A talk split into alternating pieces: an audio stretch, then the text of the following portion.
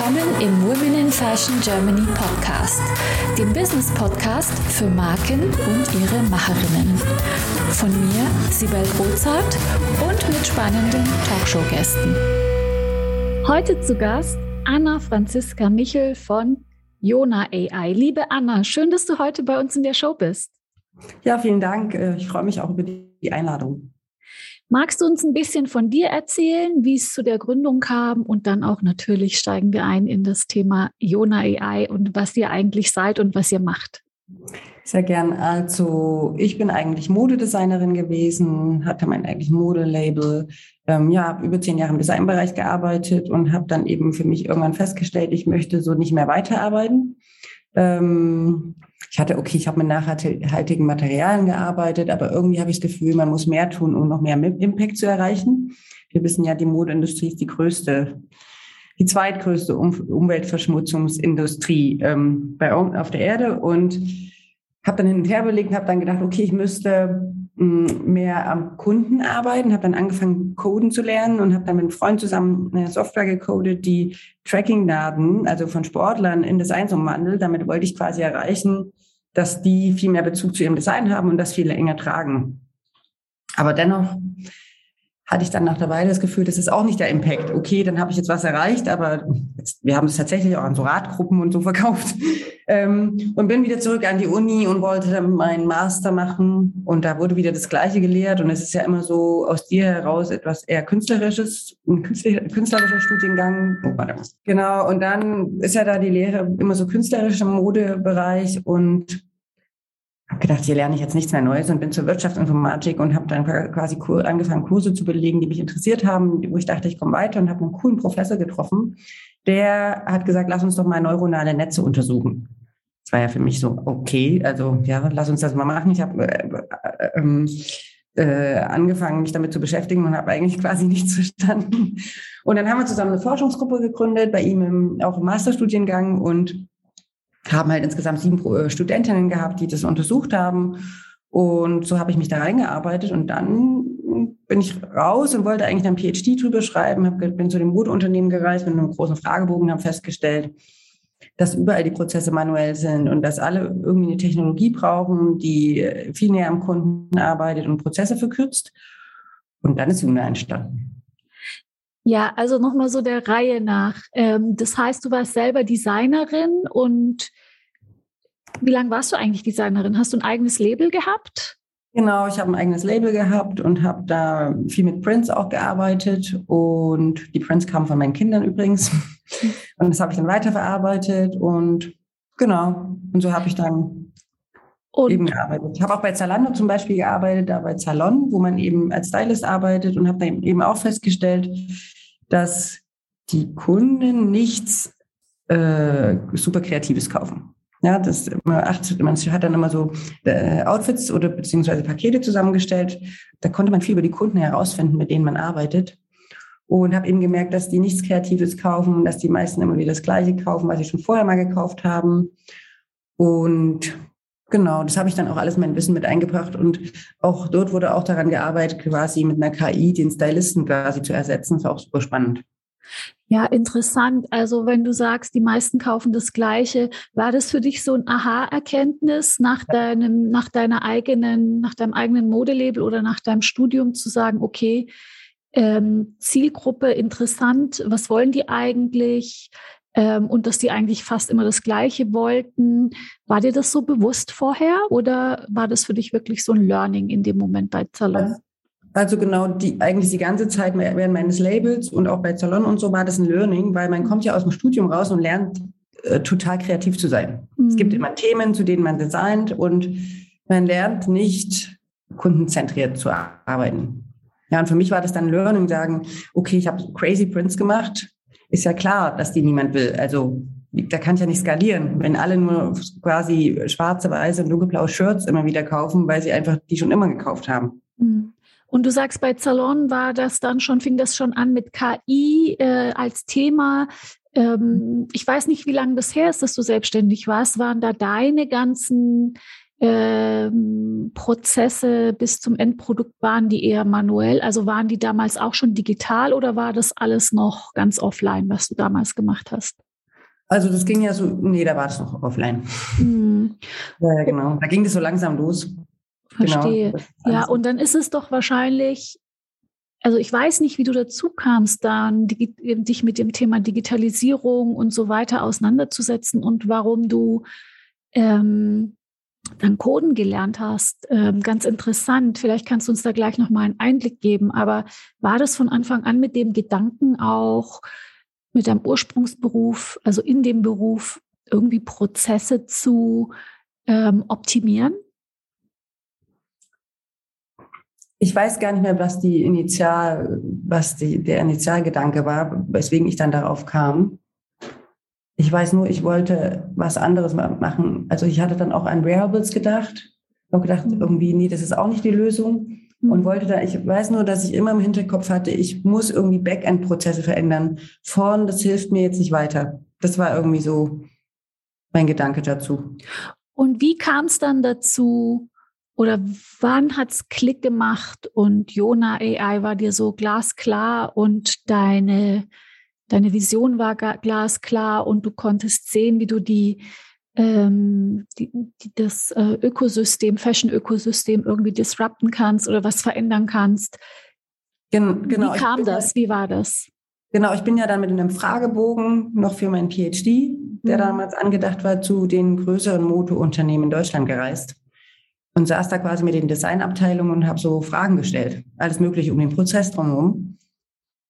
Und da war für mich, als ich dann so bei fünf, sechs Unternehmen war, war für mich schnell klar, dass das sozusagen nicht alle Unternehmen ist und dass das hier wahrscheinlich kein PhD wird, sondern das, das, das, das war so richtig wie so ein, wie so ein, wie heißt denn das, Heureka-Effekt. Mhm. Das ist nicht so, wo man so plötzlich so eine Erleuchtung hat und dann habe ich angefangen, ein Team zusammenzustellen und zu gucken, wer kann das jetzt mit mir machen. Und dann bin ich ganz schnell, ich code ja überhaupt nichts mehr, ganz schnell ins Management gekommen und habe ganz schnell einfach nur ähm, eben das, äh, das Juna aufgebaut.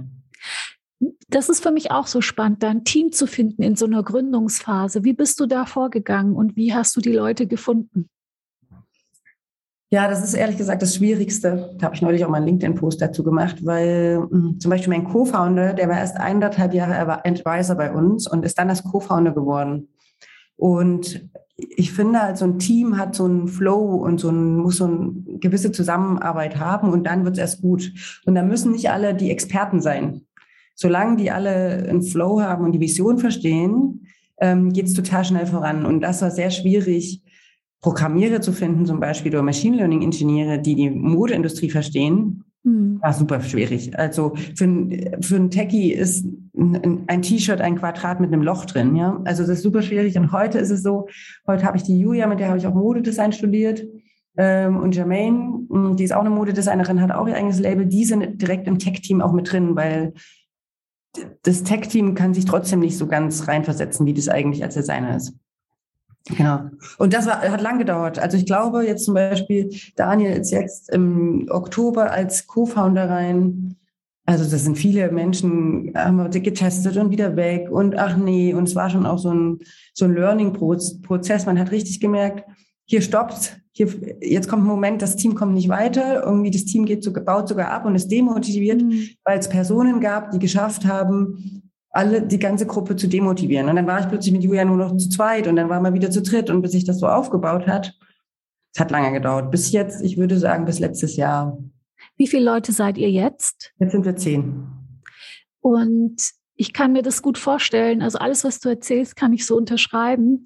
Und äh, trotzdem kann ich mir vorstellen, dass du ja im ersten äh, Gründungsprozess, als du Teampartner gesucht hast, ja schon auch so ein bisschen drauf achten musstest, dass die Skills mitbringen, die deine Skills ergänzen. Also irgendwie musstest du, glaube ich, doch schon drauf achten, dass es auch ja, unterschiedliche Schwerpunkte sind bei den Menschen im Team, damit das in irgendeiner Form funktioniert. Weil wenn alle den gleichen Background haben, ist es ja wahrscheinlich auch schwierig, auch wenn der Flow dann stimmt. Ja, ja, absolut. Ja, ja, klar. Also ja, das absolut. Und da geht es nicht nur um das Team, was jetzt direkt bei Juna ist, da geht es auch um Advisor, da geht es um unsere Investoren. Alle bringen quasi unterschiedliche Dinge mit, die ich nicht kann oder das Team nicht kann oder also ja, auf jeden Fall.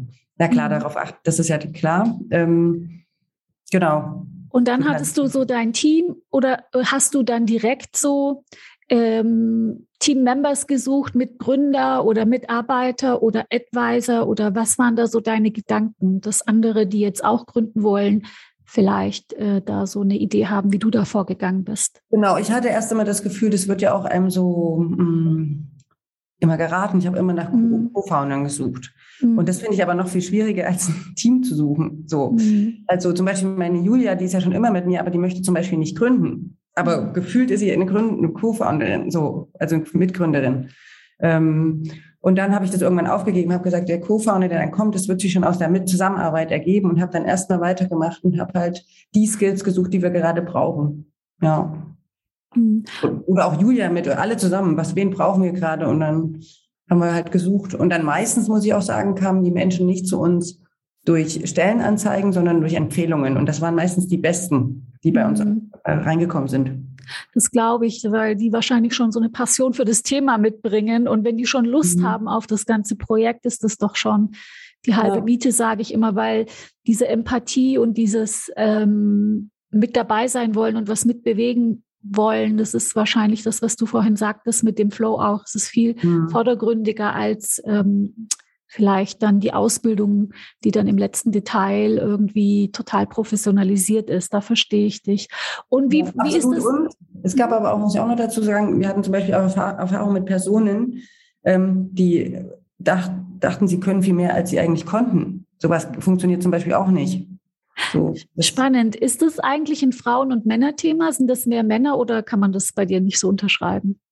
Ähm, wir finden schon, dass es Männer eher sind, die denken, die können, als sie eigentlich können.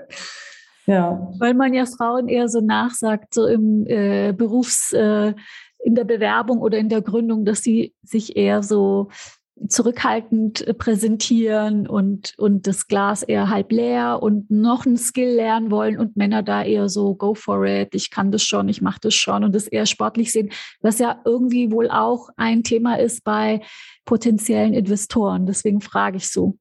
Also das, die Erfahrung, dass man sich so kleiner macht oder nur das Glas halb leer sieht, äh, habe ich nicht gemacht, sondern dass man eben realistisch ist und genau weiß, das kann ich, das kann ich nicht. Mhm. Ähm, und nicht irgendwie sagt, ich kann irgendwie im C-Level arbeiten, obwohl man eigentlich noch gar nicht so viel Erfahrung hat, um das eigentlich zu machen. Und das ist ja dann auch schädlich für das Unternehmen, wenn jemand im C-Level ist, der das gar nicht kann.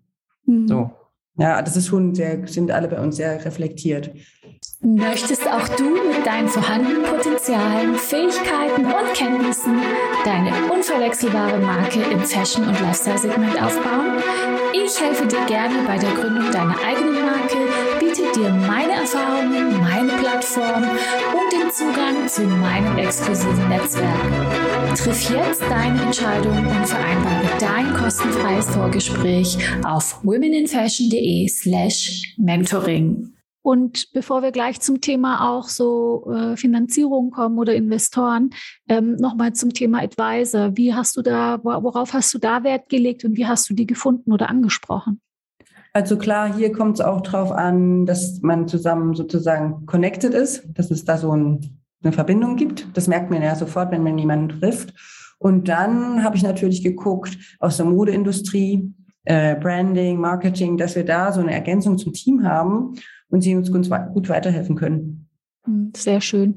Mhm. Okay, dann hattest du dein Team, dann hattest du dein Advisory. Board und ähm, dann ging es ja auch um das Thema Finanzmittel. Magst du uns da so ein bisschen mit auf die Reise nehmen, wie das bei dir war?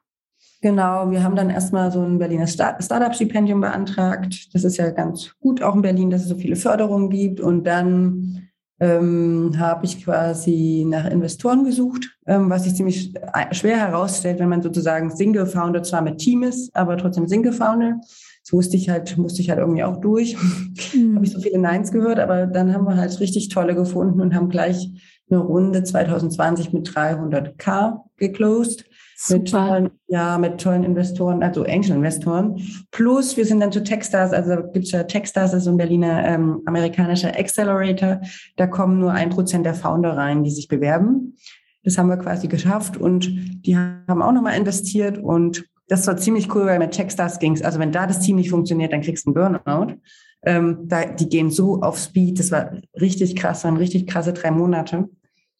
Und genau, und jetzt ähm, haben wir ein Förderprogramm beantragt, ein großes in Berlin, das heißt Profit. Und äh, kombiniert dazu raisen wir quasi die nächste ähm, Investmentrunde. Klasse. Und jetzt kennen wir all den Background und wir haben noch gar nicht über dein Produkt gesprochen. Also was macht Jona AI eigentlich? Und was machen wir? So spannend. Also, also so wie, als ich angefangen habe, das auch zu recherchieren mit in der Forschungsgruppe und so wurde praktisch festgestellt, dass Neuronetze, neuronale Netze, das ist ein Teil von der KI, Machine Learning, ähm, äh, dass die quasi Prozesse ersetzen können und dass das schon viel eingesetzt wird, solche Sachen, aber ähm, quasi noch gar nicht so ein richtiger Use Case davor gefunden wurde und den haben wir quasi jetzt.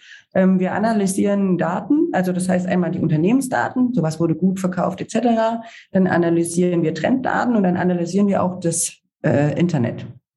Mhm. Und dann äh, äh finden wir quasi raus, was sind jetzt die Bestseller, was läuft gut, wo wurde am meisten geklickt. Und dann stellen wir Unternehmen digitale Assist Designassistenten bereit, je nachdem, was sie brauchen. Manche brauchen Farbkonzepte, manche brauchen Prints, manche brauchen verschiedene Produkte. Also man kann quasi alles designen, je nachdem, welche Daten man nutzt. Also zum Beispiel kann man dann Shirt-Assistenten, einen Hosenassistenten, ähm, man kann eigentlich Schuhe, kann man auch, also immer je nach Datenvorlage äh, mhm. kann man das designen und dann kann man drauf klicken auf der Plattform und dann bekommt man ein 3D-Teil erstellt und dann haben wir noch eine Augmented Reality entwickelt, ähm, wo man quasi dann das 3D-Teil implementieren kann und kann somit auch mit dem Produzenten, mit dem Merchandiser und der Designer, die können dann alle miteinander kommunizieren und es sich quasi digital angucken. Spannend. Ähm da habe ich gleich mehrere Fragen. Ich weiß gar nicht, mit welcher ich anfangen soll. Also, wenn du sagst, ihr äh, analysiert das so äh, datenbasiert, dann frage ich mich, sind dann die Designs irgendwann alle gleich oder gibt es da irgendwelche Parameter, die man vorher einstellt, nach denen da gesucht wird? Genau, im Moment kann man das noch nicht, aber da, klar, wir haben ja erst, äh, es ist ja immer eine laufende Entwicklung. Im Moment kann man, muss man uns quasi die Parameter sagen. Dann kann man zum Beispiel, ein Unternehmen hat gesagt, wir möchten gern zwei Designassistenten. Das eine ist 70 Prozent Trends und 30 Prozent Unternehmensdaten und der andere Assistent ist ähm, 70 Prozent Unternehmensdaten und nur 30 Prozent Trends. Und so konnte man quasi verschiedene äh, verschiedene Designs basierend auf verschiedenen äh, Kategorien bekommen. Spannend. Also man kann das alles so konfigurieren, wie man quasi das ähm, äh, gern ähm, haben möchte. Verstehe. Und dann äh, die nächste Frage, wenn ihr das dann so 3D abbildet, ist es dann auch so, dass man das direkt an Avataren sehen kann, wie die Kleidung fällt und dann da mhm. vielleicht mhm. noch äh, optimieren und sagen, keine Ahnung, anderer Kragen, andere Armlänge, was weiß ich? Oder ja. wie kann ich mir das vorstellen? Also im Moment ist es halt manuell. Wir haben aber das große Profilförderprogramm auch noch dafür bekommen, dass wir das halt sozusagen auch äh, automatisieren. Es wird so sein, dass man dann wieder zurückgehen muss und im 2D das verändert und dann wieder 3D klickt wahrscheinlich. Ich hatte ja neulich auch ähm, jemand zu Gast, äh, mit der du auch zu tun hast, und zwar mhm. die Angelika von Gary ja. Weber. Und ihr macht ja gerade auch so ein spannendes gemeinsames Projekt. Kannst du da auch ein bisschen drüber erzählen? Genau, wir machen verschiedene Sachen, also auch eigentlich die ganze Reihe. Wir analysieren da auch Daten zu verschiedenen Produktgruppen und auch ähm, Daten zu verschiedenen Altersgruppen was die praktisch nutzen und was die tragen, welche Farben die äh, äh, gut sind, dafür da gut sind. Und das andere ist dann, dass wir auch ähm, die Designs in die Augmented Reality implementieren und das auch für deren Präsentation äh, vor den Käufern nutzen. Und sozusagen bekommen die dann auch eine digitale Modenschau. Super. Und mhm. was ist so die Vision? Wo soll die Reise hingehen mit Jona AI? Es ist ja jetzt das, was du jetzt schon kannst, aber was soll was, was äh, wird die Software später noch? Äh, genau, das eine ist, dass man da die Feature, die Feature dazu ja noch viel, viel, äh, sehr weit ähm, viel erweitern kann. Ähm, das ist die Reise, dass man das quasi auch Produzenten mit Produktionsunternehmen mit einbezieht und dass es eine Kommunikationsplattform wird und verschiedene Konfiguratoren mit rein. Ähm, das zweite ist, man kann ja alles designen. Wir könnten auch Möbel designen oder Autos oder Verpackungen, dass man quasi dann in eine andere Industrie noch reingeht. Und dann, ich meine, so Digitalisierung im Designbereich ist bis jetzt noch nicht so fortgeschritten und dann ist unser Ziel, dass wir dann natürlich internationalisieren und dass dann, wie wenn jeder heute Photoshop nutzt, dass dann äh, zukünftig Juna genutzt wird. Super, da hast du ja noch ganz schön viel vor. ähm, aktuell bis jetzt, bis dato, was war denn so deine größte Herausforderung jetzt in diesem ganzen Gründungsprozess und äh, bis dahin, wo ihr jetzt heute steht? Ja, das haben wir ja schon, da haben wir jetzt schon grad, gerade drüber gesprochen. Das ist erstens das Team, mhm. so zu finden, dass es auch vorangeht und schnell und ähm, jeder auch dafür brennt und die Vision versteht. Das war das, der Co-Founder. Also wer kann noch mit mir in die Verantwortung gehen? Also ein Co-Founder hat ja auch Verantwortung. Ähm, das ist ja auch nicht für jeden was. Ähm, dann, dann gerade auch Tech im Tech-Bereich. Ähm, und das Tech, also Tech-Mode versteht, ist auch schwierig. Deswegen bin ich ziemlich stolz, dass wir jetzt Daniel on, on Board haben, der das ziemlich gut versteht. Das war mh, als Single-Founder quasi Investment zu bekommen. Das war auch eine Herausforderung. Das merkt man richtig krass, dass man dann, ach so, obwohl Single Founder mit Team, großes Advisory Board. Also, das war ja. sehr schwierig. Kannst du, kannst du vielleicht sagen, welche von diesen Herausforderungen für dich so die unerwartetste war, wo du, wo du eigentlich nicht so damit gerechnet hast, dass es schwierig wird? Beim Investment. Ich hm. dachte, wir haben ein total cooles Produkt, wir gehen total schnell voran. Wir sind schon fünf Leute oder sechs im Team, kein Problem.